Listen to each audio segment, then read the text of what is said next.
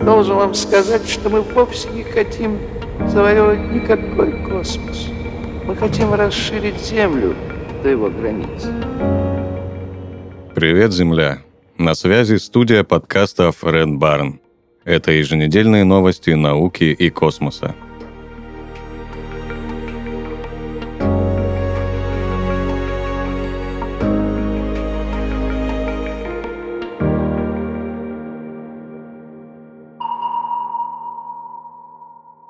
Инженер рассказал, как превратить астероид в космическую станцию. Бывший авиационный инженер компании Rockwell Collins Дэвид Дженсон опубликовал статью, в которой описал вероятный и относительно бюджетный способ превратить астероид в космическую среду обитания для людей.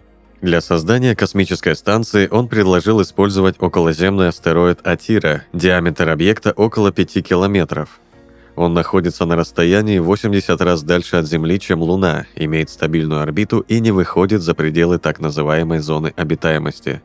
На станции нужно создать искусственную гравитацию и много жилых помещений. Согласно плану Дженсона, строительство можно доверить роботам.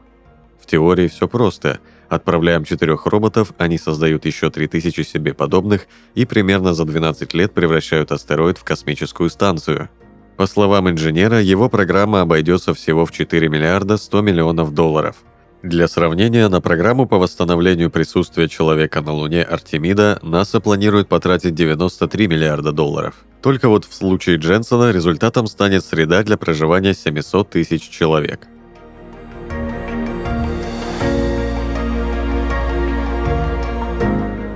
Российская миссия «Луна-25» отправилась в космос.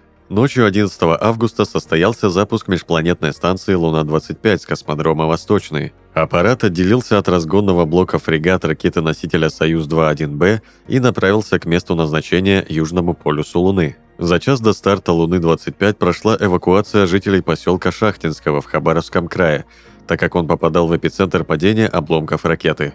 Три отделившиеся ступени нашли сразу, и на место выехали экологи для отбора проб. Четвертую часть ищут до сих пор – 16 августа Луна-25 должна выйти на круговую околополярную орбиту высотой 100 километров. За это время аппарат выполнит измерения и соберет необходимые данные для выбора места посадки, которая должна пройти 21 августа. В качестве основного варианта рассматривается район к северу от кратера Богуславский, но есть и два запасных – к юго-западу от кратера Манцини и к югу от кратера Пентланд-А. Луна-25 представляет собой посадочный модуль массой 1800 кг в заправленном состоянии, с двигательной установкой и негерметичным приборным отсеком. На борту аппарат несет комплект научного оборудования массой 31 кг, предназначенный для изучения реголита и экзосферы спутника Земли. Это первая экспедиция России к Южному полюсу Луны, где расположены участки с вечной мерзлотой. Здесь имеются хорошие шансы найти воду, важнейший ресурс для дальнейшего освоения Солнечной системы. Кроме того, полярные регионы представляют особый интерес для ученых, поскольку состав лунной почвы на экваторе и на полюсе разный, и это явление общее для всех планет нашей системы, кроме Венеры. Луна-25 оборудована установкой криогенного бурения, которая позволит найти и исследовать летучие вещества, находящиеся на глубине. В отличие от прошлых технологий, это не испаряет летучие фракции – Помимо воды, ученые надеются обнаружить на Луне следы органических молекул, занесенных туда многочисленными ударами астероидов и, возможно, признаки жизни. На сегодняшний день на Луне присутствуют две миссии. С 2009 года там работает аппарат НАСА. Именно он обнаружил на Южном полюсе аномальную концентрацию молекул водорода, что косвенно указывает на наличие водяного льда – также на лунной орбите находится индийская станция Чандраян-2, запущенная в 2019 а месяц назад к Луне отправилась миссия Чандраян-3. В конце августа, отделившись от орбитального модуля, на поверхность Луны должен совершить посадку спускаемый аппарат Викрам с луноходом Прагьян на борту. Посадка индийского аппарата тоже запланирована в южной приполярной области Луны. Сейчас станция находится на орбите и недавно прислала первые снимки поверхности.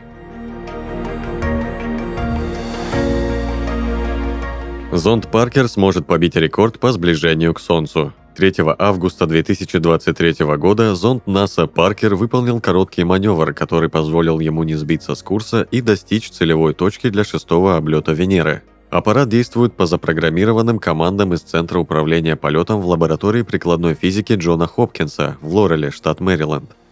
Он включил свои малые двигатели на 4,5 секунды, чего было достаточно, чтобы скорректировать траекторию и ускорить сближение с Венерой. Вот что заявил менеджер по проектированию миссии и навигации в лаборатории Янпинго. Скорость Паркера составляет около 10,5 км в секунду, поэтому с точки зрения изменения скорости и направления космического аппарата этот маневр по коррекции траектории может показаться незначительным. Однако он имеет решающее значение для получения желаемой нами гравитационной поддержки на Венере, которая значительно изменит скорость Паркера и расстояние до Солнца. 27 сентября 2023 года зонд будет двигаться со скоростью около 635 тысяч километров в час. Он будет находиться в 7 миллионах 200 тысячах километров от поверхности звезды и побьет собственный рекорд скорости и расстояния до Солнца. Солнечный зонд Паркер – самый быстрый объект, когда-либо созданный человеком. Он был запущен в космос с мыса Канаверал в 2018 году. Свое название аппарат получил в честь американского астрофизика Юджина Паркера, который в 1958 году предсказал существование солнечного ветра.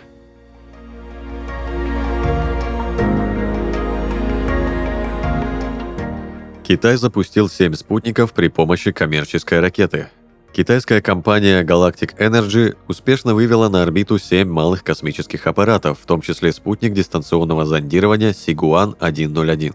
Запуск осуществили при помощи коммерческой ракеты-носителя Церера-1 с космодрома Цзюцюань на севере страны. Он стал седьмым для носителей этой серии. Церера-1 – твердотопливная четырехступенчатая ракета легкого класса. Ее диаметр 1 метр 40 сантиметров, длина 19 метров – она способна вывести на низкую околоземную орбиту до 400 килограммов полезного груза. За все время, благодаря ей запустили более 20 коммерческих спутников. Пекин активно развивает национальную космическую программу, разрабатывая метеорологические телекоммуникационные и навигационные спутники, а также технологии для освоения Луны. Китайские специалисты одновременно реализуют проект по исследованию астероидов и Марса – на орбите завершено строительство космической станции КНР, которая готова для международного сотрудничества.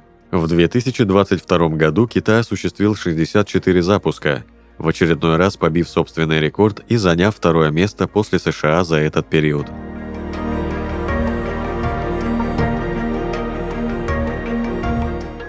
Российский экипаж МКС протестировал перенос космонавта манипулятором в открытом космосе.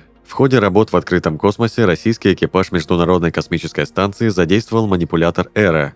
Космонавт Дмитрий Петелин помог закрепиться своему коллеге Сергею Прокопьеву на переносном рабочем месте.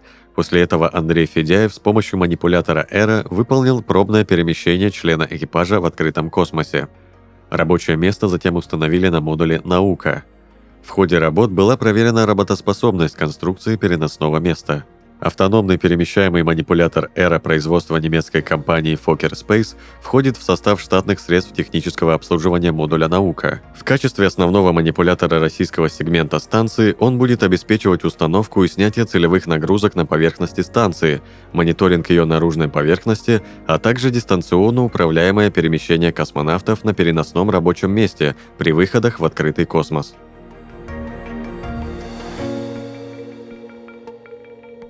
Вы прослушали новости науки и космоса. На связи была студия подкаста Фред Барн. Подписывайтесь на нас и помните, что информационная вселенная бесконечна.